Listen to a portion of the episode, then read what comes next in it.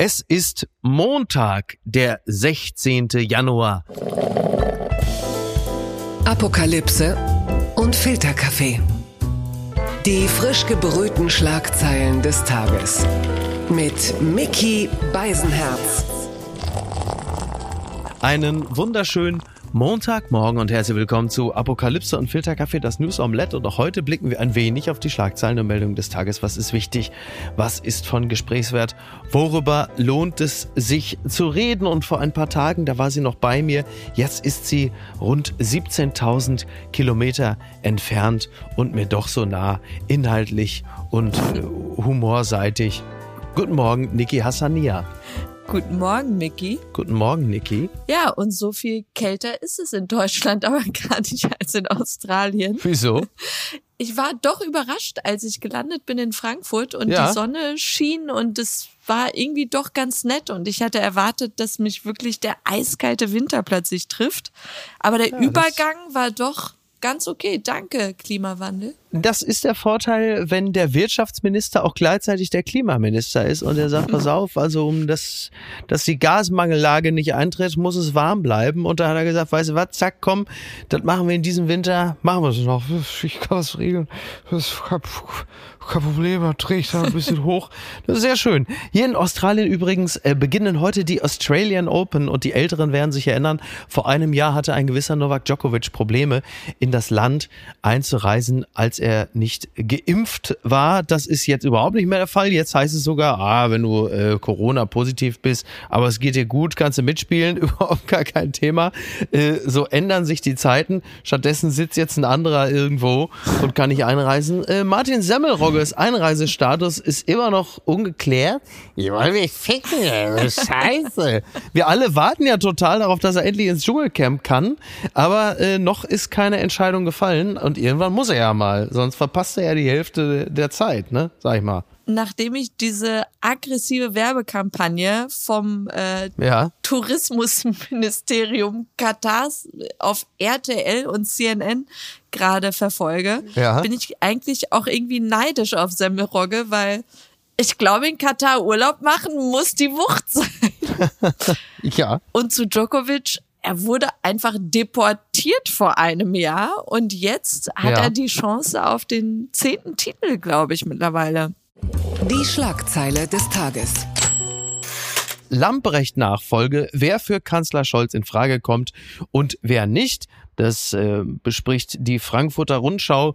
Naja, es ist, es ist ja so, dass Christine Lambrecht möglicherweise heute schon offiziell dann zurücktritt oder zurückgetreten wird. Und äh, es wird natürlich jetzt darüber spekuliert, wer ihre Nachfolgerin wird oder ihr Nachfolger. Da gibt es ja so diverse Kandidaten, zum Beispiel äh, Lars Klingbeil oder der frühere verteidigungspolitische Sprecher Fritz Felgentreu. Lars Klingbeil ist in gewisser Hinsicht ja irgendwie auch eine, eine logische Lösung, denn äh, sein Vater war Soldat, er selber war im Verteidigungsausschuss, ist also auch sehr gut im Stoff.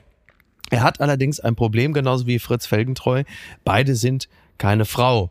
Und äh, weil Olaf Scholz sein Kabinett ja paritätisch besetzen möchte und mit Lambrecht ja nun mal eine Frau zurückgetreten ist, muss jetzt also auch, zumindest gemäß dieser Direktive, eine Frau folgen. Und jetzt gibt es natürlich ganz viele Leute, die sagen, ja, Moment mal, hier zählt aber doch Kompetenz und nicht äh, das Geschlecht. So, und wer soll's dann machen, ne? Niki? Jetzt aber meine Frage. Ja. Warum formulierst du es denn jetzt schon so, als sei sie zurückgetreten? Bis jetzt ist sie noch nicht zurückgetreten. Ja. Die Presse munkelt nur, alle munkeln nur. Ja. Und ähm, bei Berlin direkt sagte Lars Klingbeil auch noch einmal, Ja. er würde über keinen Nachfolger oder Nachfolgerin sprechen, weil sie ist eben noch nicht zurückgetreten. Und ich weiß nur vom Timing her, also am Freitag treffen sich ja wieder alle Verteidigungsminister in Rammstein. Mhm. Rammstein-Format, und äh, ne? ich glaube, man sagt dir, ja, wir wissen, du willst zurücktreten. Wir wollen auch, dass du zurücktrittst, aber zieh das jetzt am Freitag noch bitte durch für die Familie. Lächel freundlich, mach da mit und äh, danach kannst du gehen. Naja, aber bei so einem strategisch wichtigen äh, Termin, der ja auch richtungsweisend ist, ich glaube, da möchte man eher antreten mit der Person, die es dann tatsächlich auch macht. Also es ist ja auch so, Olaf Scholz äh, hatte ja jetzt irgendwie am Wochenende einen Termin, da haben sie wieder irgendein LNG-Terminal eingeweiht, dann stand er da mit Manuela Schwesig, lächelt übrigens auch interessant, ne? wie sich dann auch so die Sympathien wieder verändern. Manuela Schwesig war vor ein paar Wochen äh, oder Monaten komplett weg, jetzt lächelt man wieder nebeneinander, sagt hier, guck mal, unsere top, ne, fantastisch. Und zu Lambrecht, also auch auf die Frage hin, äh, kein Ton. Das ist so ein bisschen wie in der Bundesliga, wenn man sagt, so, irgendwie wird der Trainer am nächsten Wochenende noch auf der Bank sitzen. Ja, da müssen wir jetzt mal die Ergebnisse uns genau anschauen und dann besprechen wir das. Also ein Bekenntnis zu ihr sieht anders aus. Und es werden ja auch noch andere Namen gehandelt, unter anderem Marie-Agnes Strack-Zimmermann. Das ist aber nicht so wahnsinnig realistisch, denn äh, dann wäre ja eine FDP-Frau Verteidigungsministerin und dann müsste die FDP ja ein anderes Ressort abgeben. Stell dir das ist ja wohl nicht sehr realistisch. Stell, stell dir aber mal vor, Buschmann oder Wissing würden so einen Anruf kriegen. Ja, genau. Ja. Sorry, du musst jetzt zurücktreten, damit Agnes Streck-Zimmermann Verteidigungsministerin wird. Das fände ich irgendwie Also, lustig. Nicht so, nicht so realistisch. Ja, aber Eva Högel ist ja wohl gerade im Gespräch. Genau. Und äh, Ja, das ist die Werbeauftragte. Gen genau, an ja. der Stelle finde ich aber sehr lustig, dass sie jetzt auch äh, gefordert hat, dass die äh, 100 Mhm. Milliarden Euro Sondervermögen zu wenig seien und dann doch eher 300 Milliarden. Und ich, ich denke mir so, Ah ja. wie bitte? Die 100 Milliarden waren schon absurd für die Bundeswehr. Und wir haben dann alle irgendwie gesagt, ja, Angriffskrieg, Russland macht irgendwie jetzt doch Sinn. Aber 300 Milliarden und sorry noch einmal, wir sollten wirklich, ich, ich will jetzt wieder kein Whataboutism machen, aber wir haben gerade das Klima eigentlich an vorderster Stelle. Was, Jetzt klingst du auch schon wie diese irren Kleberkleber. nein, Nein, ja klar. Ja, es ist absurd. Es ist total absurd. Aber es sind natürlich auch die, die Zeiten, in denen wir leben. Und man fokussiert sich. Aber du hast natürlich komplett recht. Du schüttelst natürlich da immer mit dem Kopf und denkst, das kann doch nicht sein, dass man so viel Manpower und so viel Geld da reinsteckt in etwas, was uns also das ist so ein bisschen wie mit der Gesundheit so bei dem Körper, wenn du irgendwie erstmal so die 50 überschritten hast und du andauernd Geld ausgibst für etwas, was du immer als selbstverständlich erachtet hast, nämlich Gesundheit, plötzlich kostet das. Und das ist, scheint mit dem Frieden ähnlich zu sein, wo man sagt, man muss plötzlich richtig viel Geld investieren, um das Grundrecht auf Frieden und Sicherheit gewährleisten zu können. Das in einer Zeit, in der wir wirklich ganz andere Themen haben. Übrigens Eva Högel, das wollte ich noch gesagt haben, die ist mir aus einem ganz anderen Kontext bekannt, nämlich äh, vor äh, fünf Jahren, da gab es ja einen Anschlag in Barcelona und da hat ein gewisser Martin Schulz eine ernste Rede gehalten, um seine Bestürzung äh, kundzutun. Und im Hintergrund hat eine Frau so ein bisschen den Laschet gemacht und während vorne Martin Schulz bestürzt geredet hat, ganz ernst, stand da so eine blonde Frau hinter ihm und hat so in so eine andere Richtung gewunken, so huhu, kuckuck, hallo. Und das war Eva. Högel. Also man hat gemerkt, sie hatte wirklich da auch da den, den Geist der Stunde erkannt und, und äh, naja gut, aber das soll ihr jetzt nicht zum Nachteil gereichen. Jetzt mal eine andere Frage. Wenn Christine Lambrecht jetzt da wirklich demnächst da den Zapfenstreich hat, hier im äh, Bändlerblock, wobei du seit ihr war das dann so, was den Klamauk angeht, eher der Wendlerblock. Äh, was sind denn so ihre Songs beim Zapfenstreich? Du hast Sowas wie den Fireworks, Katy Perry? vergessen. So. Ja, den gab's ja schon.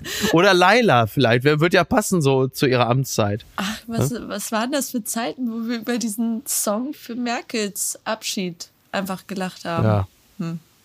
Bitte empören Sie sich jetzt. Räumung Lützerath, gegenseitige Gewaltvorwürfe, das berichtet die Tagesschau. Aktivisten berichten von Schlägen auf den Kopf und lebensgefährlich Verletzten. Die Polizei weiß nach eigenen Angaben nichts davon. Beide Seiten werfen sich gegenseitig Gewalt vor. Laut Polizei ist die Räumung von Lützerath inzwischen beendet. Ja, das sind natürlich Bilder, die haben wir jetzt am, am Wochenende in den letzten Tagen gesehen. Äh, Das war schon äh, speziell. Und auch der Ton, wie teilweise über Lützerath gesprochen wurde, irgendwie Schlachtfeld, Frontlinien. Ich hatte wirklich das Gefühl, das dauert jetzt noch zwei Tage und sie ziehen plötzlich Saddam Hussein irgendwo aus dem Erdloch. Also, das war schon spektakulär. Da ist auch bei einigen ganz schön der Ton verrutscht. Also, eingedenk äh, dessen, äh, was wir in der Ukraine sehen, weiß ich nicht, ob man da nicht manchmal auch so ein bisschen äh, den Tonfall wieder anpassen möchte an das, was da faktisch passiert.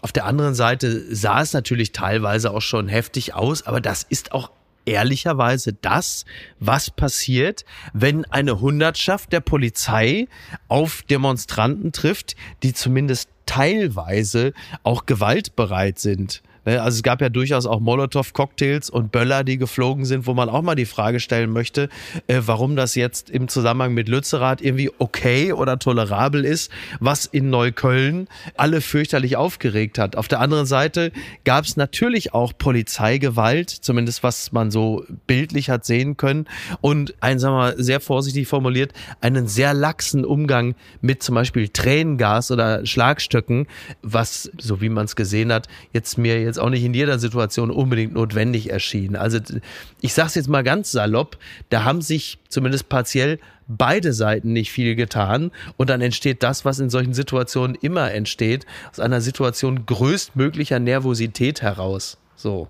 Und was halten wir jetzt davon? Ich zitiere Trump an dieser Stelle. Ah, There are Okay. fine people on both sides. Fine people on both sides.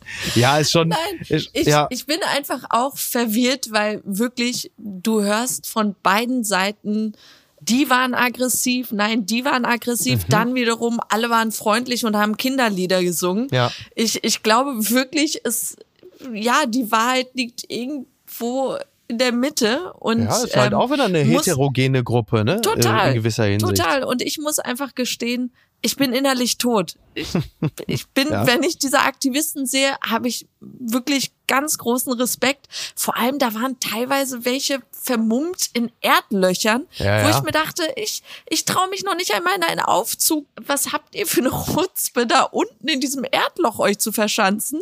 Da habe ich wirklich größten Respekt vor und Bewunderung, was die für ein Feuer für eine Sache haben. Ja, Wo ich- aber jetzt mal ein Gegen, jetzt mal ein Gegenargument. Ich habe aber auch größte Bewunderung und ehrlicherweise auch großes Mitleid mit Polizisten, die für das bisschen Geld, was sie in ihrem Dienst bekommen, auch da unten in dieses scheiß Erdloch in so ein wackeliges Tunnelsystem müssen, was im Zweifel einstürzt. Auch das tut mir offen gestanden auch leid, wo ich denke, ja, da hast du auch keinen Bock drauf, wenn da irgendein Thorsten, äh, Vater von drei Kindern, für seine, weiß ich nicht, 2000 netto da in so ein Erdloch muss, was am Ende dann auch noch da einkracht. Das ist auch teilweise wirklich eine Scheiße, die da passiert. Total, total, wirklich. Ich, ich noch einmal, ich habe für alle Respekt und Mitgefühl und gleichzeitig noch einmal, genau wie ich es bei den Klimaklebern schon empfunden habe, wenn du denkst, die Welt geht unter, wenn du jetzt nicht aktiv wirst klar. und da jetzt mitmachst,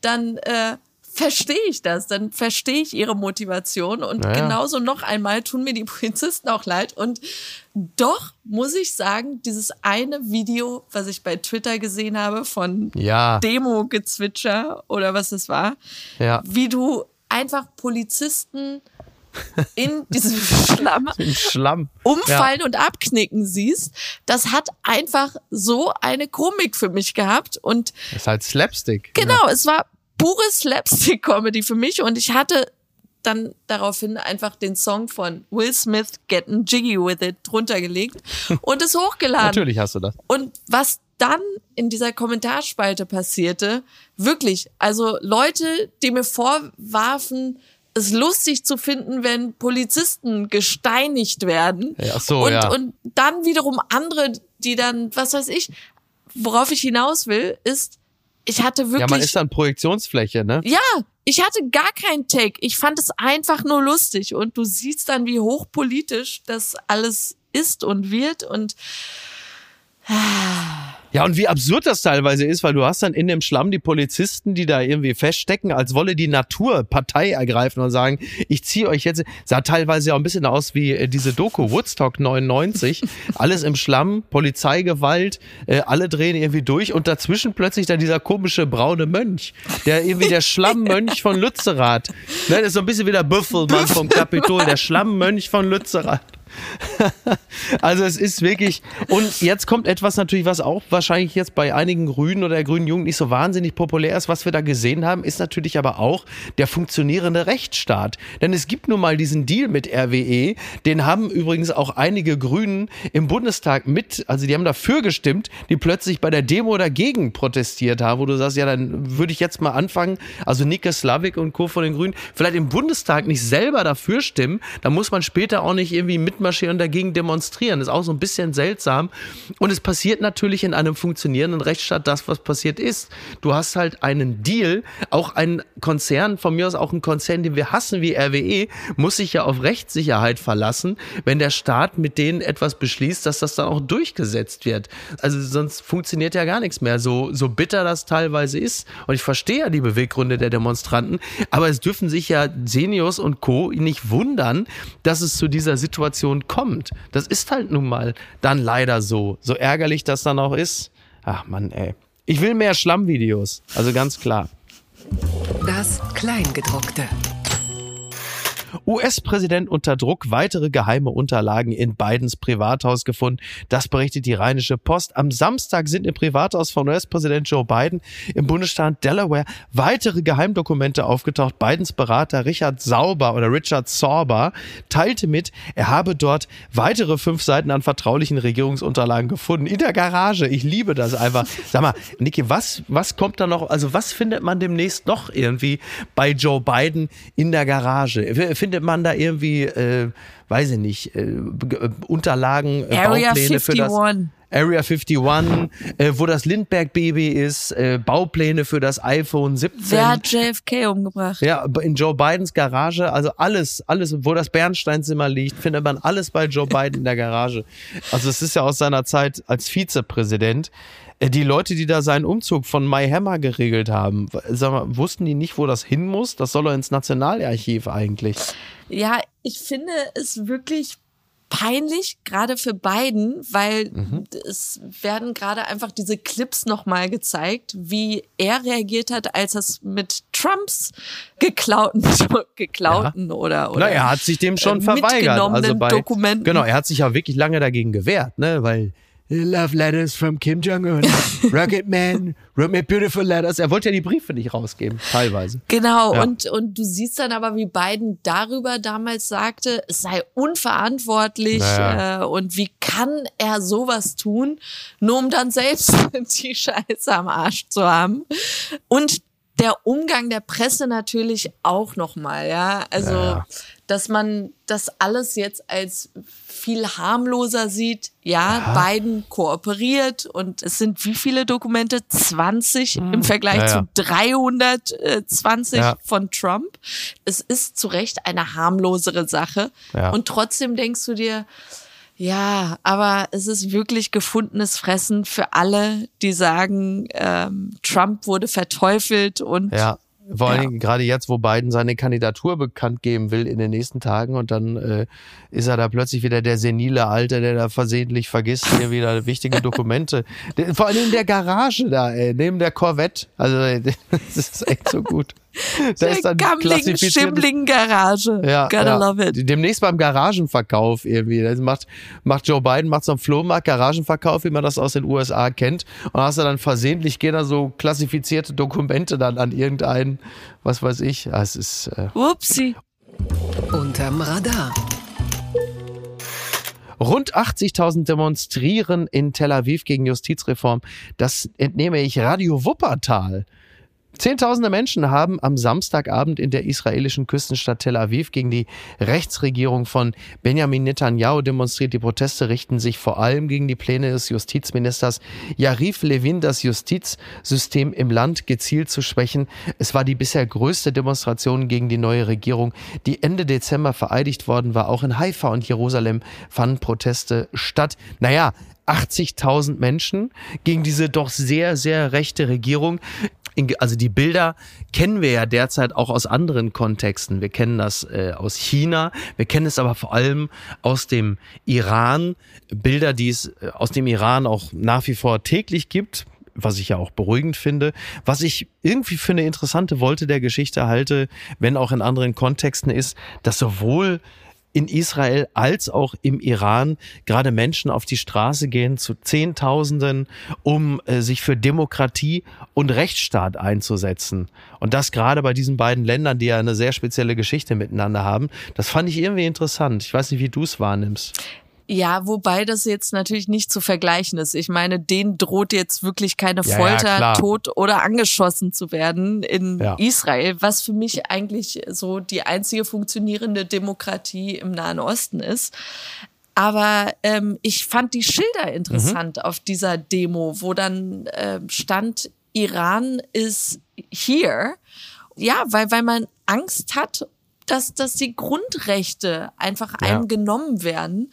Und was da gerade in ähm, Israel passiert, ist ja auch wirklich spannend. Ja. Du hast auf der einen Seite hast du das große Problem, dass ähm, die Gesetze und Ordnungen, die man sonst als ja, Status quo als, als gegeben empfunden hat, plötzlich in Frage gestellt werden. Du hast einen Sturm auf den Reichstag, aufs Kapitol, auf die brasilianischen Regierungsgebäude. Ja. Und dann auf der anderen Seite hast du dann aber politische Akteure wie ein Netanyahu, die einfach anfangen, an den Grundfesten der Demokratie zu rütteln. Also das, was da beschlossen werden soll, würde ja wirklich das äh, Justizsystem auf den Kopf stellen. Du hast dann einfach Mehrheiten in der Regierung, die dann sagen, ja, das, was, was die höchsten Richter anordnen, gilt nicht, weil Ja, wir ja. die Mehrheit im Parlament jetzt dagegen entscheiden. Und das ist wirklich gefährlich. Total. Also ich, ich mag diese Formulierung immer nicht. Das ist gefährlich, aber das ist, ist wirklich so einschneidend und ich feiere die Israelis dafür, die da zu 80.000 demonstrieren gegangen sind. Ja, ja, Wirklich ein- Bilder, ein tolles Bild. Ja, total, total. Unterm Radar. Rauchen gilt wieder als cool. Das schreibt der Merkur. Rauchen galt lange Zeit als uncool, vor allem unter jungen Menschen. Mittlerweile gehören E-Zigaretten für viele Jugendliche aber zum Lifestyle. Auch klassische Kippen liegen wieder im Trend. Eine gefährliche Entwicklung, sagen Experten aus Dorfen. Ja, das ist schon äh, interessant. Also äh, es gibt eine aktuelle Studie.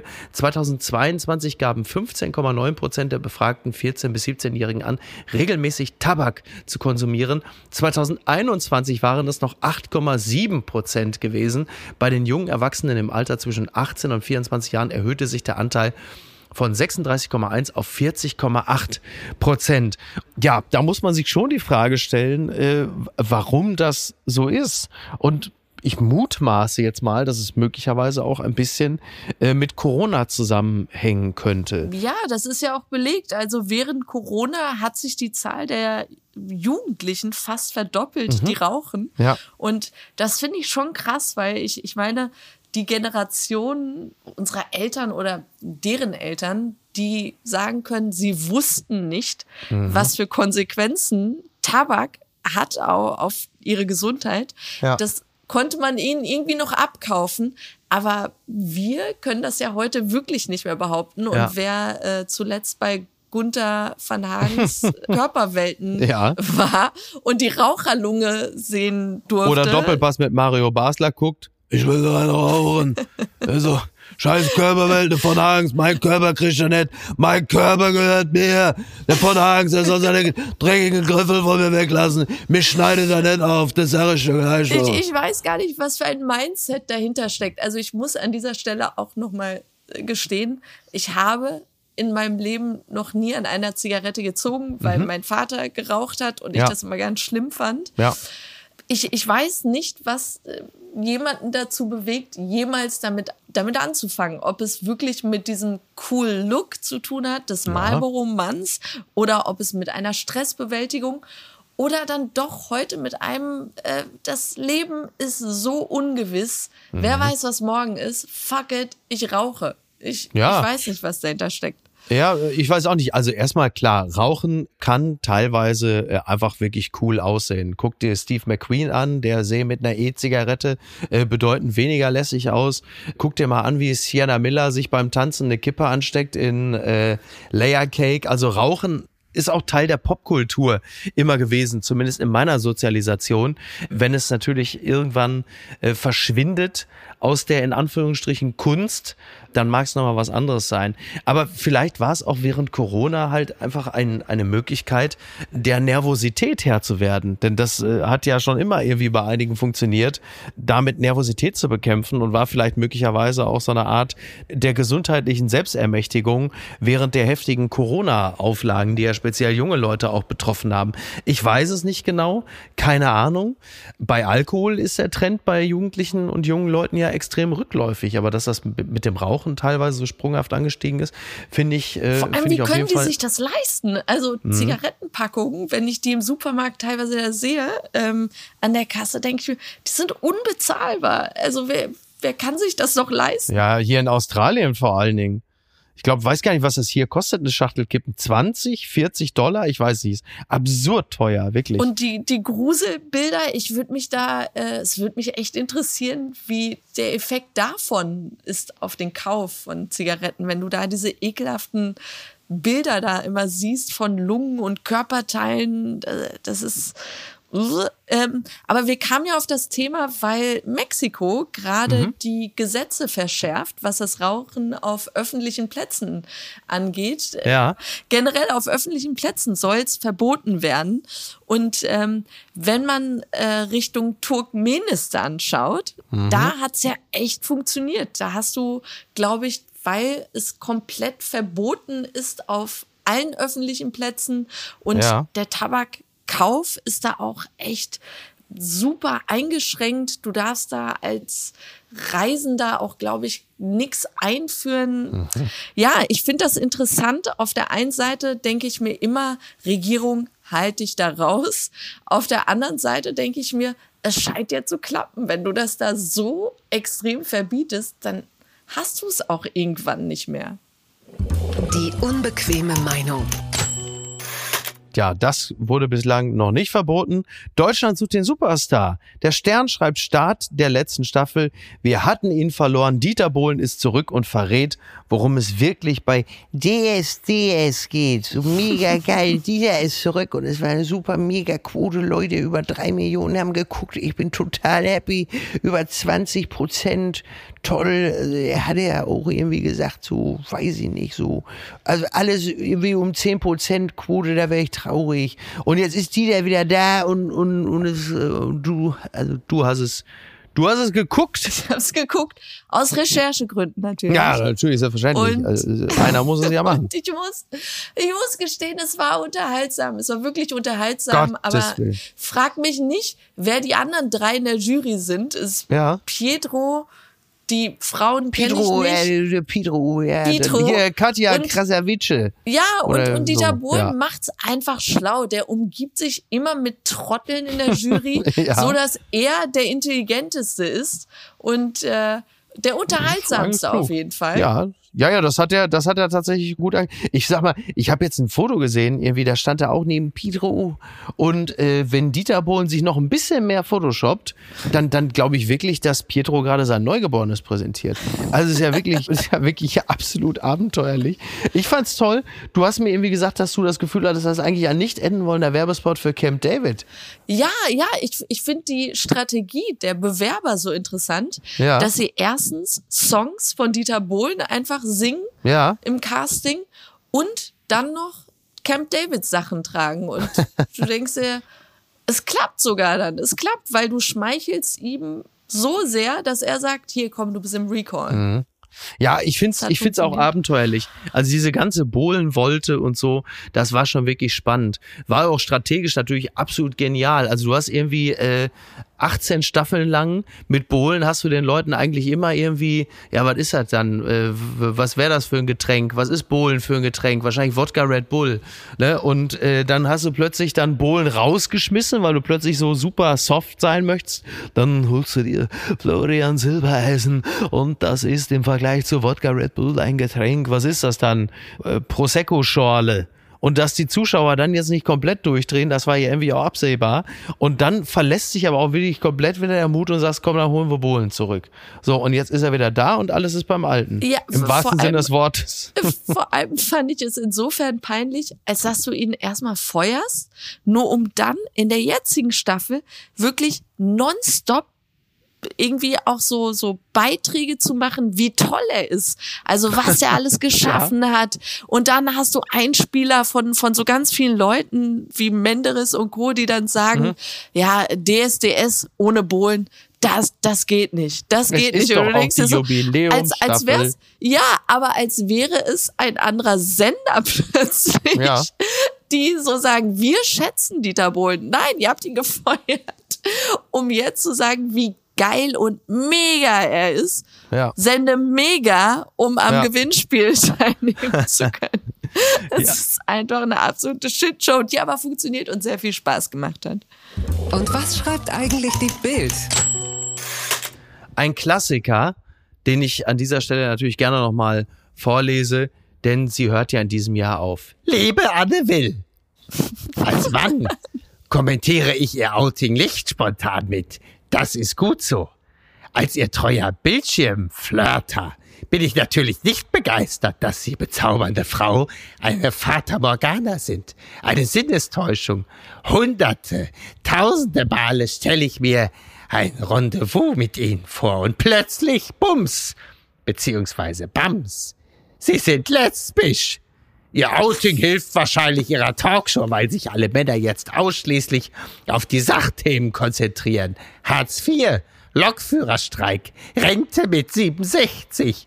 Aber ich, auf der Ecke meines Sofas sitzend, sah ich gerne, wie sich Ihr Oberkörper zu dem einen oder anderen Gesprächspartner neigte. Ich gestehe, ich ich guckte mehr auf ihren Busen als auf ihre Worte. Oh mein Gott. Nach ihrem Outing muss ich nun lernen, geistig, intellektuell mit ihnen zu kuscheln. Ich, ich, ich will es versuchen. Großes Kompliment zu ihrer Partnerwahl. Zu ihrer blonden, schönen Professorin. Hätte ich auch nicht Nein gesagt. Herzlich, Ihr Franz Josef Wagner. Ja, das ist von 2007 und ähm, man muss man sagen, also Was für eine sich- Hommage. Ja, Wahnsinn, wirklich. Also äh, ja, es ist äh, also ich glaube heute wäre es schwieriger. 2017, für ihn das gell? so veröffentlicht. 2007, 2007, ja. Sieben. Mhm. Ja, ja. Ja, an dieser Stelle gilt es übrigens, äh, noch einem Mann nachträglich zu gratulieren, einer äh, absoluten Legende des, äh, des Deutschrap und ein äh, fantastischer Stand-up-Comedian, den wir sehr schätzen, den wir sehr lieben. Costa Meronianakis wurde an diesem Wochenende 50 Jahre alt und Menschen, die mit äh, Deutschrap und Hip-Hop vertraut sind, die kennen ihn natürlich viel, viel besser als Illmatic, ne, das wissen wir ja. Happy Birthday. They call me Illmatic,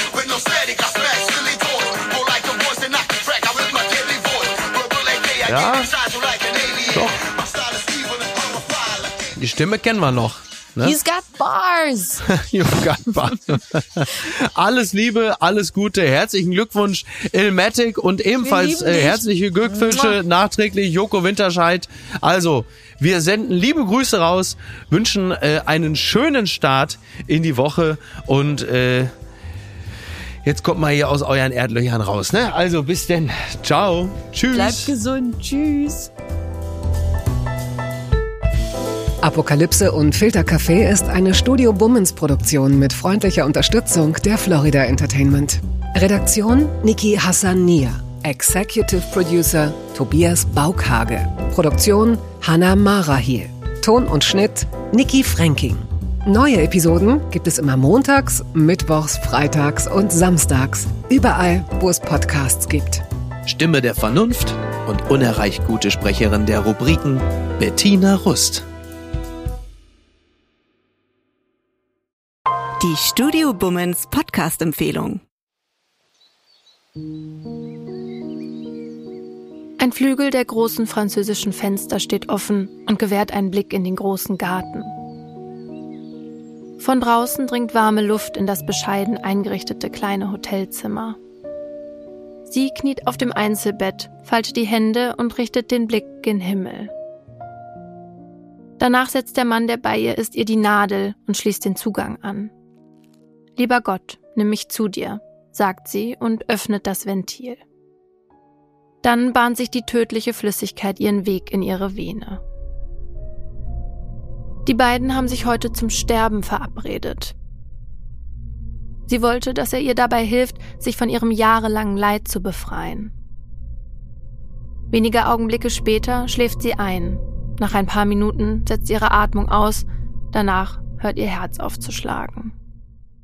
An diesem Tag ist der Mann sich sicher, das Richtige getan zu haben. Doch jetzt steht der pensionierte Arzt vor Gericht. Die Staatsanwaltschaft sagt, was er getan hat, war ein Verbrechen. Denn die Frau war schwer depressiv und ihr Sterbewunsch habe nicht auf ihrem freien Willen beruht. Er hätte ihr also nicht helfen dürfen. Die Frage, die jetzt vor Gericht geklärt werden muss, verhalf der Mediziner einer verzweifelten Frau rechtmäßig zum Suizid? Oder hat er sie, zumindest rechtlich gesehen, getötet? Wir sind Laura Wohlers und Paulina Kraser. In den nächsten Wochen werden wir in unserem neuen Podcast Justitias Wille den Prozess begleiten. Ein Prozess, dessen Ausgang wegweisend für ähnlich gelagerte Fälle sein könnte. Und wir werden uns dem kontrovers diskutierten Thema Sterbehilfe widmen. Wie wollen wir als Gesellschaft mit denen umgehen, die sterben wollen? Wann müssen wir akzeptieren, dass Menschen ihr Leben als nicht mehr lebenswert betrachten? Und sollte man bei der Suizidhilfe einen Unterschied zwischen psychisch und körperlich Erkrankten machen? Darum geht's in der ersten Staffel von Justitias Wille. Leben in der Waagschale. Justitias Wille, der neue Podcast von Paulina Kraser und Laura Wohlers, den Macherinnen von Mordlust, in Zusammenarbeit mit Studio Bummens. Ab dem 21. Februar neue Folgen zu jedem Prozesstag, überall, wo es Podcasts gibt.